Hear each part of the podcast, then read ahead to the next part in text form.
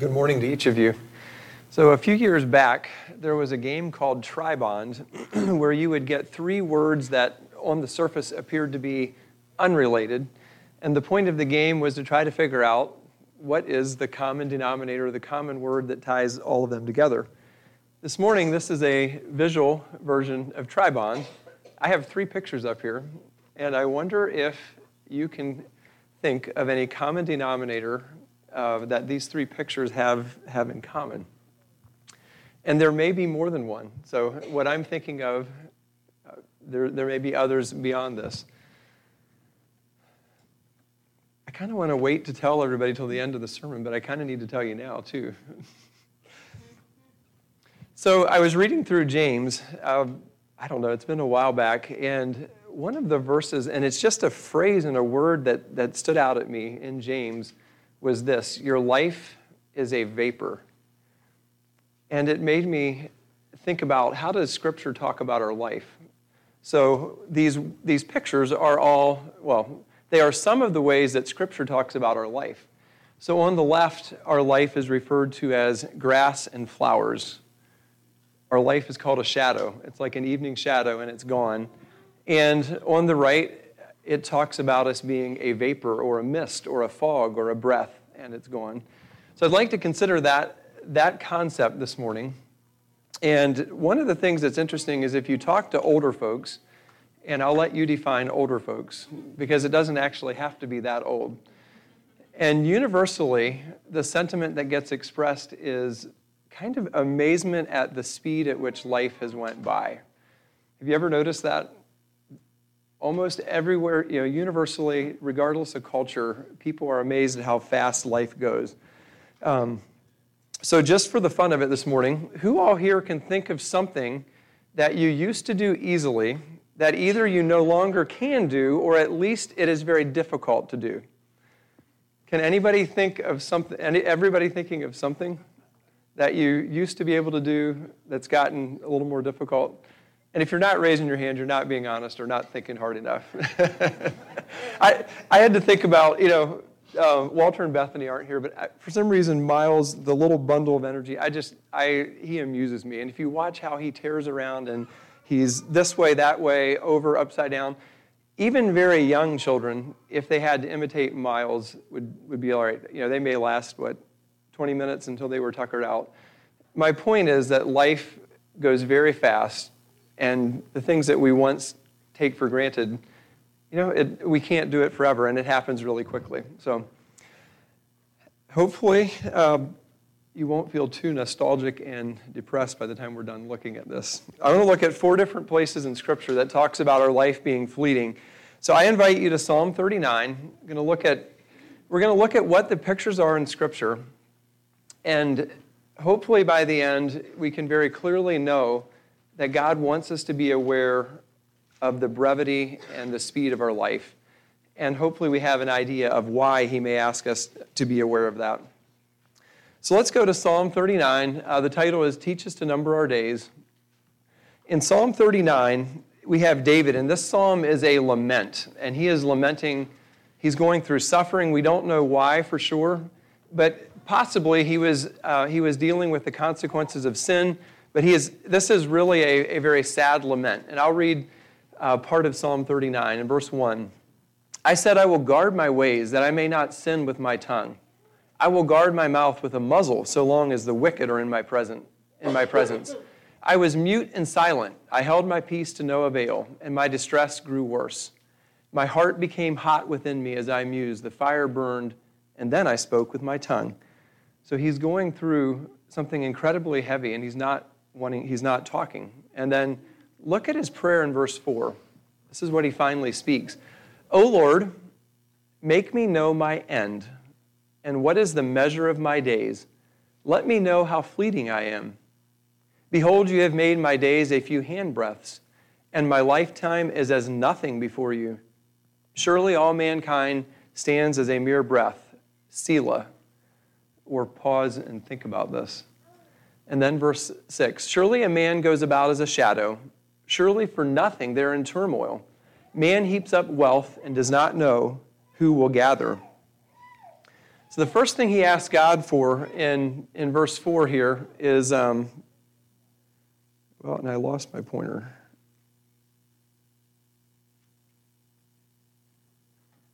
Just to make sure the battery's not dead, that it will advance. Okay.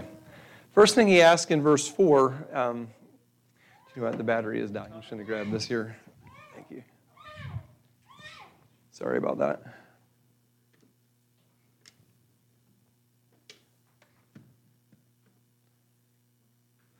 The first thing he asks in verse 4 is that God would make him aware of, of how long his life is, the end of his days.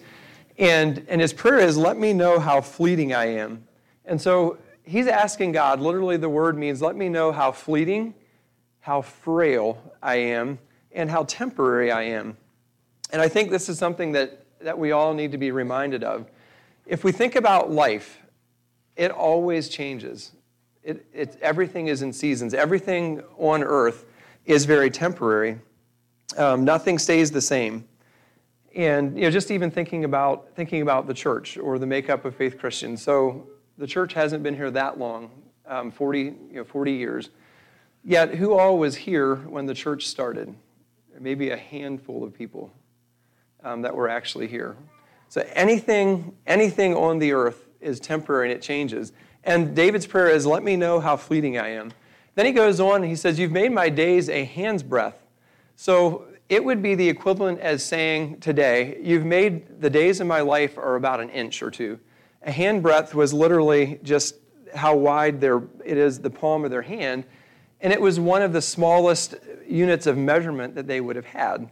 And so the point here is, you know, my life is, is like a hand breadth, and my lifetime in the context of eternity is as nothing.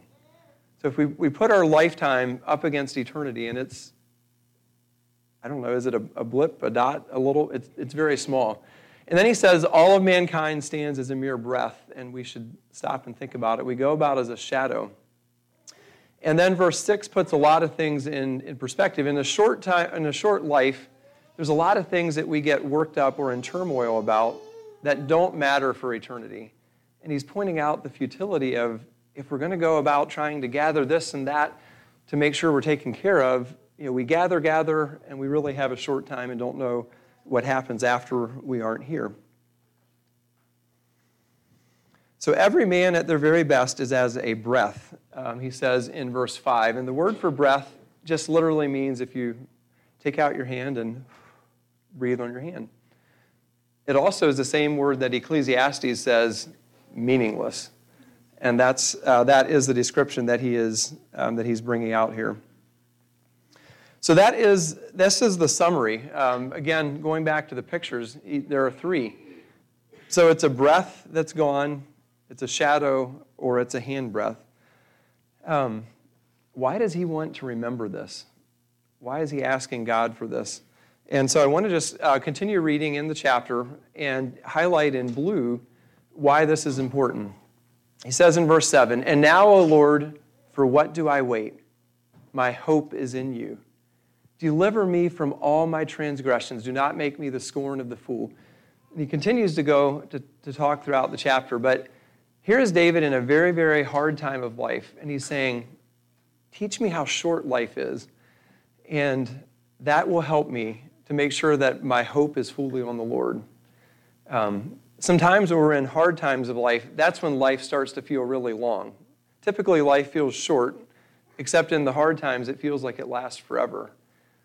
And, and I think he's praying to God, help me remember life actually is really short, and help me make sure that my hope stays on you in hard times. So, we're going to look at four passages and just four reasons that God keep asks us, commands us to remember how short our life is. So teach us to number our days, too, and then out of this passage is to keep our hope in the Lord in difficult times. So we are called to do this, to keep our hope on the Lord in difficult times. All right, let's go to Psalm 90. And this is not David, this is actually Moses writing Psalm 90. We don't know for sure where Moses was, but most people would believe that this was probably in the wilderness in the 40, in the 40 years wandering in the wilderness. And so keep that backdrop in mind as Moses also writes about keeping our life in perspective, how short it is, and why it may matter. Psalm 90, verse 1 Lord, you have been our dwelling place in all generations. Before the mountains were brought forth, or ever you had formed the earth and the world, from everlasting to everlasting, you are God. So just focusing on who God is, God is everlasting. Can you imagine the children of Israel camping somewhere, probably, you know, maybe seeing Mount Sinai or other mountains in the desert, and Moses is writing this. And then, compared to God, see what he says about us. You return man to dust and say, Return, O children of man, for a thousand years in your sight are but as yesterday when it's past, or as a watch in the night. You sweep them away as with the flood. They are like a dream, like grass that is renewed in the morning. In the morning it flourishes and is renewed. In the evening it fades and withers. So God's perspective on time is totally different. God is eternal, and so he's saying, and Peter talks about this too, a day is like a thousand years. It's, you know, it's gone. I mean, compared to the Lord, it's, it's nothing. And he compares it as, even a millennium, he compares to a watch in the night, which was like a three or four hour shift. Compared to the Lord, it's, it's so small. And then he compares us, says we're like a dream, but the uh, picture here is that we're like grass, renewed in the morning Charles Spurgeon, when he was writing about this, he said about humans, he said, grass in the morning, hay at night. Like, well, that's an interesting way of putting this. Um, that grass is very temporary. In the morning, it flourishes and, re- and is renewed, and in the evening, it fades and withers. So here's the picture of what our life is like. And let's continue um, with, this, with the psalm, verse 7. For we are brought to an end by your anger, by your wrath we are dismayed. You have set our iniquities before you, our secret sins in the light of your presence. For all our days pass away under your wrath. We bring our years to an end like a sigh. The years of our life are 70, or even by reason of strength, 80. Yet their span is but toil and trouble. They are soon gone, and we fly away. Who considers the power of your anger and your wrath according to the fear of you? So, again, maybe Moses is thinking about this in the context of the children of Israel in the wilderness. I also find it fascinating that Moses would have written Genesis 3. Maybe he's thinking about sin, coming into the Garden of Eden and the impact of sin. That's where death came from. Um, so I don't know what all Moses had in mind, but let's think about this in the context of Genesis 3. And then Jesus comes and redeems us from the, the curse of sin, um, but we're still living in a brief period of, of time. And then where does, uh, where does this lead us? Um, let's read verses 12, 13, and 14. So teach us to number our days that we may get a heart of wisdom. Return, O Lord, how long? Have pity on your servants. Satisfy us in the morning with your steadfast love that we may rejoice and be glad all our days. And then in verse 17, let the favor of the Lord our God be upon us and establish the work of our hands upon us. Yes, establish the work of our hands. So we're told to, to number our days, and that's just to, to count them or to, to try to not take them for granted, um, to, to not lose sight of how many days we have to live. In, in the era in which we live, that's very busy and, and full, it's, it's kind of easy to forget this. You know, one day leads into the next, and it can be easy to not reflect on how much time might be passing or how much time we have left. So, this chart here uh, that I'm going to pop up is what this does, what you're looking at, is um, there are 52 blocks going vertical and there are 70 blocks going horizontal. Have you all, has anybody seen these calendars? You can, you can buy these and post them on your wall. What this is, is essentially taking one week of your life. If you live to be 70, each block on here is one week of your life if you live to be 70. So now I would love to update this for others, but I'll, I'll be kind and I will just do this for me. So I'm, I'm at 45 right now, and actually, I should be, I'm not that far away from turning 46. So this line here should be, should be about half filled in. Um, so I, I think these kinds of things are good for us to reflect on. And, and God is saying, you know, often a, year, a life is 70, if by strength it's 80. And thank the Lord, there are multiple here who are, who are over 80, and that's a gift. So, anyway, just to keep in mind, um, you know, our, our life in context. So, right now in the US, the life expectancy is 79 years old. And I don't think that we all assume we hit 79. If you're curious, the US ranks number 47 in the world. So, um, what is also sobering is if you look at countries in Africa, that number today stands at 53 years. So today, there are whole countries that their life expectancy stands at 53. In the US, this one shocked me. In the US in 1900, the life expectancy was 46. So I would essentially be at what the life expectancy was in the US in the year 1900. And if you rewind another 100 years to the 1800s, so the, the lowest life expectancy right now in Africa was higher than the highest country in the world at, in the uh, 1800s. So even though it's changed, our life is still very short. But God has given us um, time to invest. So when I think about, about these verses, what does it mean that we are to, um, verse 12, we're to number our days that we may get a heart for wisdom? One story that I read that kind of illustrates this for me um, there, I read a book called The Psychology of Money. And in it, the author worked as a valet for a hotel in Southern California on the Pacific Ocean. And one of the guys that started that would come regularly to stay at the hotel was a guy that had helped invent how wireless Wi-Fi technology would work. And so he became fabulously wealthy in his 20s, and he would come into this, to this hotel, and the valet would get to know them and overhear them. So he was there with his buddies one day, and he would love to carry around just stacks of cash. So he told his friends, hey, go to the, jewel, uh, the jewelry store, buy me a bunch of $1,000 gold coins. So his friend did, they came back, and literally all they wanted to do is they went out to the ocean and they were taking turns skipping $1,000 coins to see who could skip them the furthest. Okay, fast forward a few years, he, he was entirely broke as you would expect him to be. Now, okay, that's an extreme example, but when, when you view something as you have a lot of it, you tend to not manage it that well.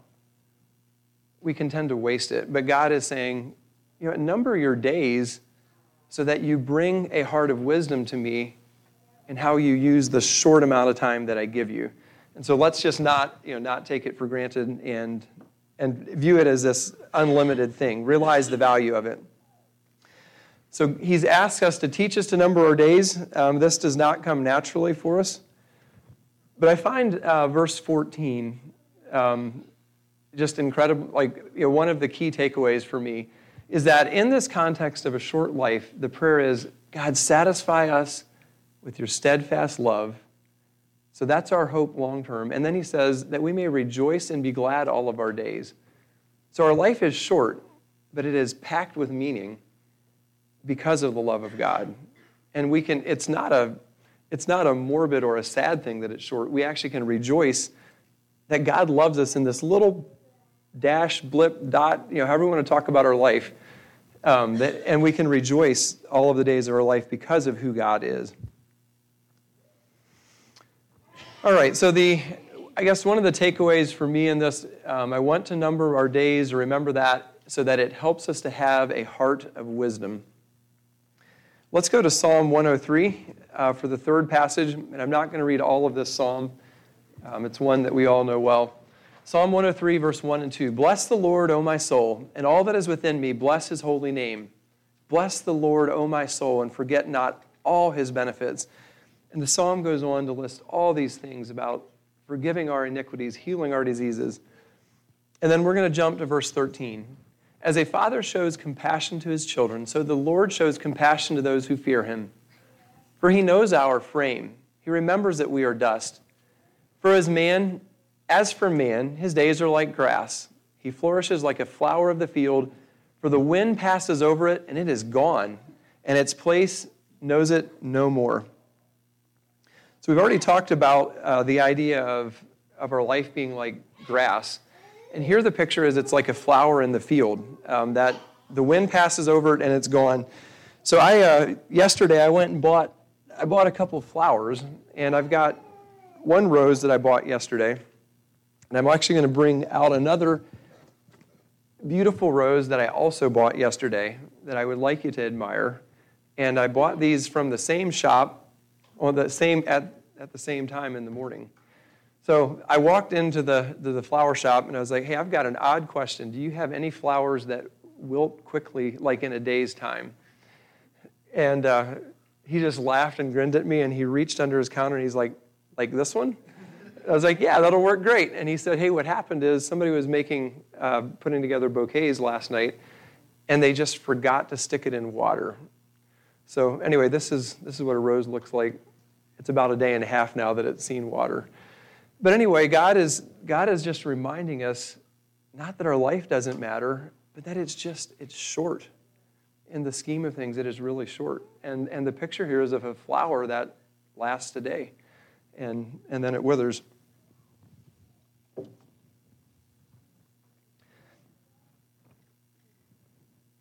But I'd like to keep going. Well, let's just consider this a little bit. The wind passes over and it's gone, and its place knows it no more. If you, if you look around, you know, you, you look outside, you see green leaves in the spring, they turn brown, red, yellow, they fall, they go away. There's new green leaves there. And do you ever, you know, look around in life and like, what, what is the point? Who remembers long term, you know, what happened? And, and this is what God is pointing to that it can feel like the place knows it no more. Um, so I'm going to do a little bit of a poll here, and hopefully we can get everybody's hands up at the start and we'll go down. Um, who all here knows your grandparents' names? Everybody, everybody that knows your grandparents' names, raise your hand. Who all knows all of your great grandparents' names? Okay, awesome. Can anybody go a generation beyond that? Beyond great grandparents? I, realized that I couldn't even get to my great grandparents. So a few months ago, I downloaded a genealogy app to help me out so that at least anyway it's fascinating this is this is getting in the weeds but you can fill it in and it'll go all the way back to like the 1400s and but again i'm not trying to be depressing or discouraging here but god is reminding us that if this life is all there is, it, it passes quickly. And what, you know, it doesn't, you don't have to go back many generations to not really know even names or what happened. But I want to go on to verse 17 because to me this is the, the hinge or the, the turning point in not only this chapter but in the whole, this whole topic. But the steadfast love of the Lord is from everlasting to everlasting on those who fear him, and his righteousness to children's children to those who keep his covenant and remember to do his commandment, the Lord has established his throne in the heavens, and his kingdom rules over all. So, compared to God, we're, we're short, we're frail, but he says he's set his steadfast love on us. And the word for his steadfast love gets translated goodness, kindness, faithfulness, and loving kindness. And it's, it's all through Scripture, but it's just this idea when, when the person who, sh- who owes you nothing turns around and gives you everything. And so God has set his loving kindness on us, and his loving kindness is eternal, from everlasting to everlasting. Um, and he, it's, it's generational, it continues on. So, outside of the love of God, our life does not have meaning. But if an eternal, loving God has set his kindness on us and has eternal purposes for us, it is packed with meaning. And the book of Ecclesiastes basically attempts to deal with these issues outside of Christ. So, to summarize uh, this one in Psalm 103, teach us to number our days to remind us of the incredible goodness of God towards us. And then uh, to wrap up, I'm going to look at James 4, and this is the passage that kind of caught my attention. So, we've been in the New Testament, or in the Old Testament. Does the New Testament also speak this way about having this viewpoint on our life and what matters. So, James 4 Come now, you who say, Today or tomorrow we will go into such and such a town and spend a year there and trade and make a profit. Yet you do not know what tomorrow will bring. What is your life? For you are a mist that appears for a little time and then vanishes. So these, these people, believers, were saying, you know, nothing wrong with what they were thinking. Hey, t- tomorrow or today, we're going to go over here. We have these things in mind. We're going to, we're to have a business. We're going to make a profit. Um, and they had, they had big plans for it. And God is saying, you don't know what tomorrow is going to bring. You know, how, far, how far in the future, realistically, can we accurately predict? I, I would argue we really can't predict at all into the future accurately. And so God, God is eternal, God knows. And again, this is not a passage against planning, but God is saying we can't predict the future. We don't know. Um, God does know. And our life, we are to remember that our life is a mist, it's a vapor. So this pic here is one that Brandon took uh, in West Virginia when we go on our family vacation just down from the house. There's a lake, and it's, it's beautiful to see in the morning the fog on the lake, um, sometimes at night. You know, in the morning you get up and there's fog on the lake, and it does not last very long at all until the, the sun is up and it, it's burned off. And so, even in the New Testament, God says, Remember your life, it's like a vapor. And, and here's why. He says, Instead, you ought to say, If the Lord wills, we will live and do this or that. As it is, you boast in your arrogance all such boasting is evil, so whoever knows the right thing to do and fails to do it, for him it is sin. And if I'm honest, when I read the, the verse 13, it doesn't strike me as that bad. Like I had to read this passage and even you know, meditate on it. Why, why is the Lord saying so strongly that you're boasting in your arrogance, all such boasting is evil, and if you know the right thing to do and fail to do it, it's, it's sin. And, and I think what he's, what he's coming back to is this whole idea that of presuming on the future. That, you know what, we, you know, we know what's going to happen, or we just take for granted what's going to happen, rather than realizing our life is very short. He says that our, our life, every minute, every moment, is in God's hands. And even what we do, is in God's hand. These people are saying, look, we're going to go to that town, we're going to trade and do this. And God is not saying that what they wanted to do was wrong. He was not saying planning is wrong. He just is saying that we need to have it with an open hand because God is involved in everything we do. Um, and anything, you know, my life or what I do, God is the one that will ultimately will work out his will, and it's up to him um, what happens. So the issue was just how they were looking at the future, their attitude at the future, not what they were, what they were planning to do. God cares about all of life, it's all under His control.